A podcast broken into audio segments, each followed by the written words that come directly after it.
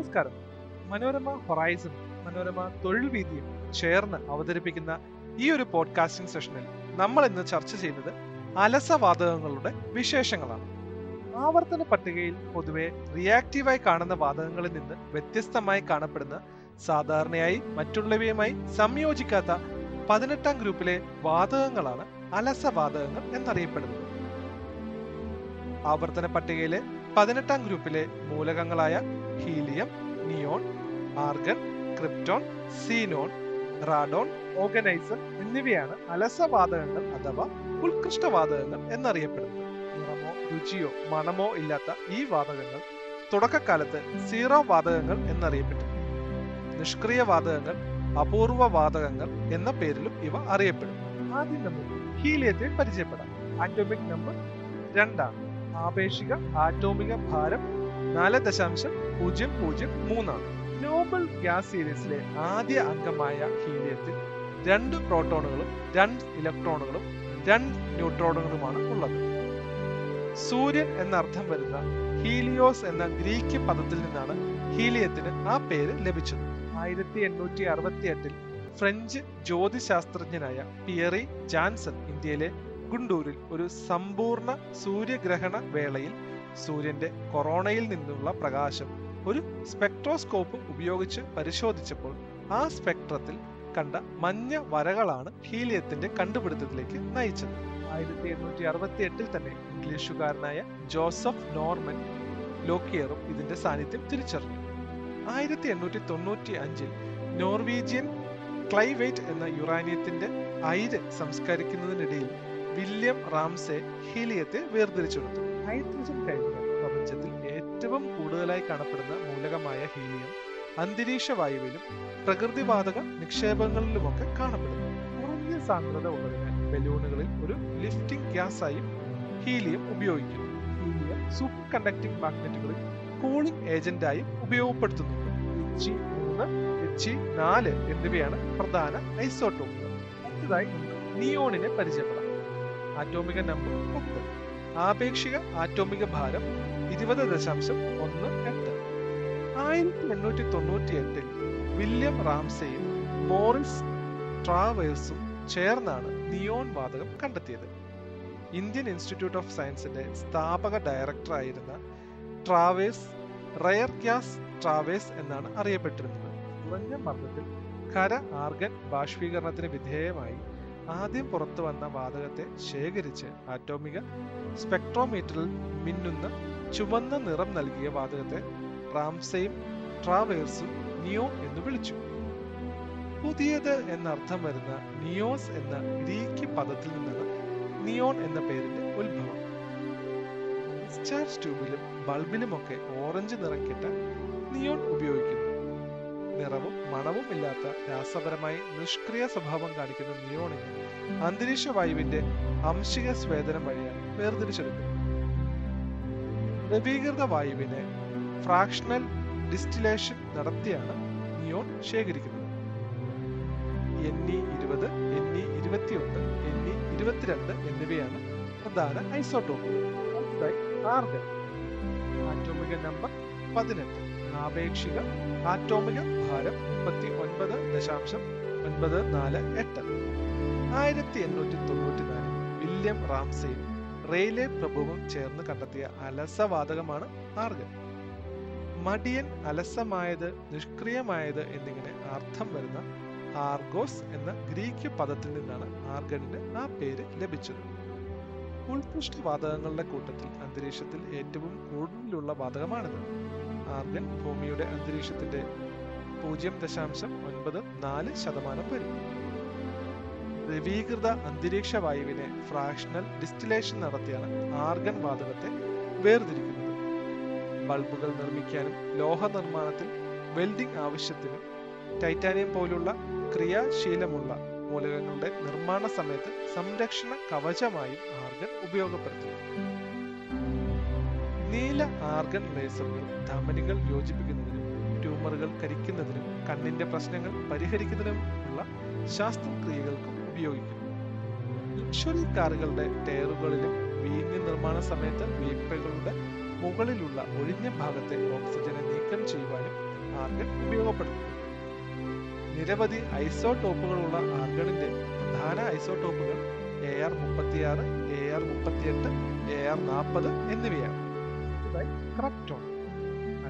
Number മുപ്പത്തി ആറ് ആപേക്ഷിക ആറ്റോമിക ഭാരം എൺപത്തി മൂന്ന് ദശാംശം ഏഴ് ഒൻപത് എട്ട്. ആയിരത്തി എണ്ണൂറ്റി തൊണ്ണൂറ്റി എട്ടിൽ വില്യം റാംസെയും മോറിസ് ട്രാവേഴ്സും ചേർന്നാണ് നിറവും മണവുമില്ലാത്ത ക്രപ്റ്റോൺ കണ്ടെത്തിയത്. ആർഗൻ വാതകത്തിൽ ഒളിഞ്ഞിരിക്കാനിടയുള്ള മൂലകം കണ്ടെത്താനുള്ള ശ്രമമാണ് ക്രപ്റ്റോണിന്റെ കണ്ടുപിടുത്തത്തിൽ എത്തിച്ചത്. മറഞ്ഞിരിക്കുന്നത് എന്ന അർത്ഥമുള്ള ഗ്രീക്ക് പദമായ ക്രിപ്റ്റോസിൽ നിന്നാണ് ക്രിപ്റ്റോണിന് ആ പേര് ലഭിച്ചത്. മുഖമേറിയ വെളുത്ത പ്രകാശമാണ് ക്രിപ്റ്റോൺ ബൾബുകൾ. ഫോട്ടോഗ്രാഫി ഫ്ലാഷ് ലൈറ്റ് ചിലയിനം ഫ്ലൂറസൻ വിളക്കുകൾ എന്നിവയിൽ ഉപയോഗിക്കുന്നു. വാതക സിലിണ്ടറുകളിലെ ലീക്ക് കണ്ടുപിടിക്കുന്നതിനായി റേഡിയോ ആക്റ്റീവായ കെ ആർ എൺപത്തി അഞ്ച് പ്രയോജനപ്പെടുത്തുന്നു. ആയിരത്തി തൊള്ളായിരത്തി അറുപതിലാണ് ആദ്യ ക്രപ്റ്റോൺ സംയുക്തമായ ക്രപ്റ്റോൺ ഡൈഫ്ലൂറൈഡ് നിർമ്മിക്കപ്പെട്ടത്. എളുപ്പത്തിൽ ബാഷ്പീകരിക്കുന്ന ഖരപദാർത്ഥമാണ് ക്രപ്റ്റോൺ ഡൈഫ്ലൂറൈഡ് സംയുക്തം. ക്രപ്റ്റോണിന്റെ പ്രധാനപ്പെട്ട ഐസോടോപ്പുകളാണ്.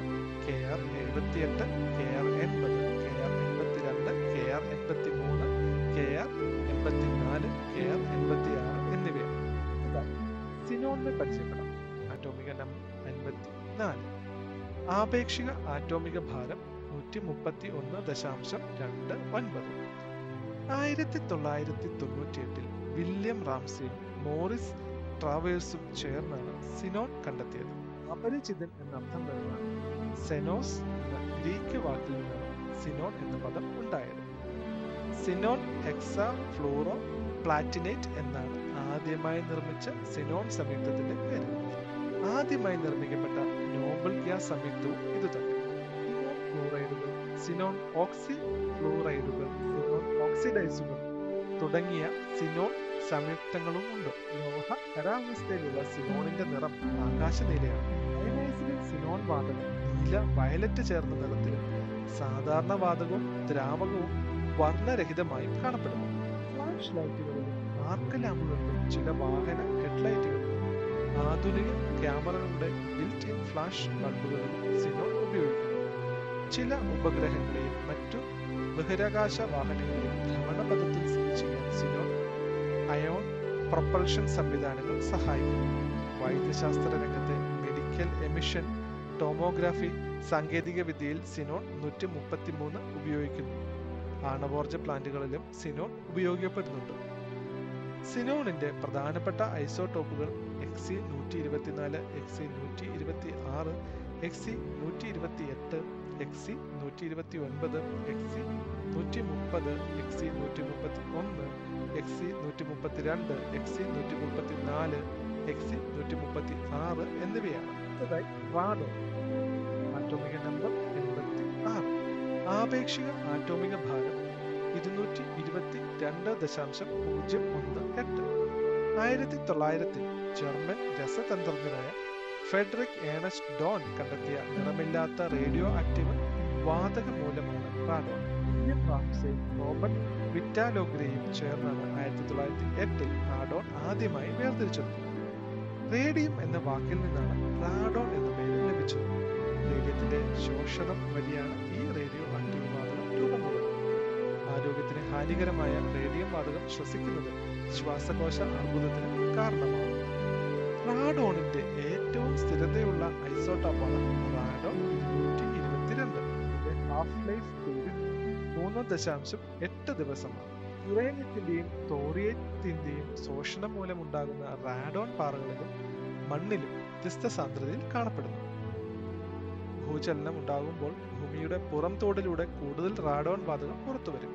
ഭൂചലന സാഹചര്യങ്ങളിൽ റാഡോണിന്റെ സാന്നിധ്യം കണ്ടെത്തി ഭൂചലനം പ്രവചിക്കാം. കേരളത്തിലെ ആദ്യ റാഡോൺ ഭൗമ കേന്ദ്രം നിലവിൽ വന്നത് കൊച്ചി ശാസ്ത്ര സാങ്കേതിക സർവകലാശാലയുടെ തൃക്കാക്കര ക്യാമ്പസിലാണ്. നിരവധി ഐസോടോപ്പുകളുള്ള റാഡോണിന്റെ പ്രധാന ഐസോടോപ്പുകളിൽ പ്രധാനപ്പെട്ടവ ആർ എൻ ഇരുന്നൂറ്റി പത്തൊമ്പത് ആർ എൻ ഇരുന്നൂറ്റി ഇരുപത് അഥവാ തോറോൺ ആർ എൻ ഇരുന്നൂറ്റി ഇരുപത്തിരണ്ട് എന്നിവയാണ് ഓർഗനൈസിനെ പരിചയപ്പെടാം ആറ്റോമിക നമ്പർ നൂറ്റി പതിനെട്ട് ആപേക്ഷിക ആറ്റോമിക ഭാരം ഇരുന്നൂറ്റി തൊണ്ണൂറ്റി നാല് ഡബ്നയിലെ ജോയിന്റ് ഇൻസ്റ്റിറ്റ്യൂട്ട് ഫോർ ന്യൂക്ലിയർ റിസർച്ചിലെ ശാസ്ത്രകാരന്മാരാണ് കാൽസ്യം നാൽപ്പത്തി എട്ടിന്റെ ന്യൂക്ലിയർ റിയാക്ഷനിലൂടെ സൈക്ലോട്രോണിൽ പുതിയ മൂലകത്തെ നിർമ്മിച്ചതായി പ്രഖ്യാപനം നടത്തിയത് നിലവിലെ അവസാന മൂലകമായ ഓർഗനൈസലിന് ആദ്യം അൺ എന്ന പേരാണ് നൽകിയത്. റഷ്യൻ അമേരിക്കൻ ആണവ ഗവേഷകനായ യൂറി ഓർഗനൈസനോടുള്ള ആദരമായാണ് രണ്ടായിരത്തി പതിനാറിൽ ഓർഗനൈസൻ എന്ന പേര് നൽകിയത്. ഓർഗനൈസിന്റെ പ്രധാന ഐസോട്ടോപ്പ് ഓർഗനൈസൻ ഇരുന്നൂറ്റി തൊണ്ണൂറ്റി നാല് ആണ്. വാതകങ്ങളുടെ കൂട്ടുകാരൻ. വായുവിലെ ഉത്കൃഷ്ട വാതകങ്ങളെ കണ്ടെത്തുകയും ആവർത്തന പട്ടികയിൽ അവയുടെ സ്ഥാനം നിർണയിക്കുകയും ചെയ്തതിന്റെ പേരിൽ ആയിരത്തി തൊള്ളായിരത്തി നാലിലെ രസതന്ത്ര നോബൽ സമ്മാനം നേടിയ ബ്രിട്ടീഷ് രസതന്ത്രജ്ഞനാണ് സർ വില്യം റാംസെ ആദ്യകാലത്ത് കാർബണിക രാസതന്ത്രത്തിലായിരുന്നു റാസയിൽ ഗവേഷണം. റെയിലെ പ്രഭുവുമായി ചേർന്നാണ് ആയിരത്തി എണ്ണൂറ്റി തൊണ്ണൂറ്റി നാലിൽ റാംസെ ആർഗൻ വാതകം കണ്ടെത്തിയത്. ആർഗൻ സൃഷ്ടിക്കാനുള്ള ശ്രമത്തിനിടയിലാണ് ഹീലിയത്തെ കണ്ടെത്തിയത്. ആയിരത്തി എണ്ണൂറ്റി തൊണ്ണൂറ്റി എട്ടിൽ മോറിസ് ടാവേഴ്സിന്റെ സഹായത്തോടെ നിയോൺ ക്രിപ്റ്റോൺ സിനോൺ എന്നീ മൂന്ന് മൂലകങ്ങൾ വായുവിന്റെ സ്വേദനം വഴി വേർതിരിച്ചെടുക്കുകയും ആ മൂലകങ്ങളുടെ സ്ഥാനം ആവർത്തന പട്ടികയിൽ നിർണയിക്കുകയും ചെയ്തു.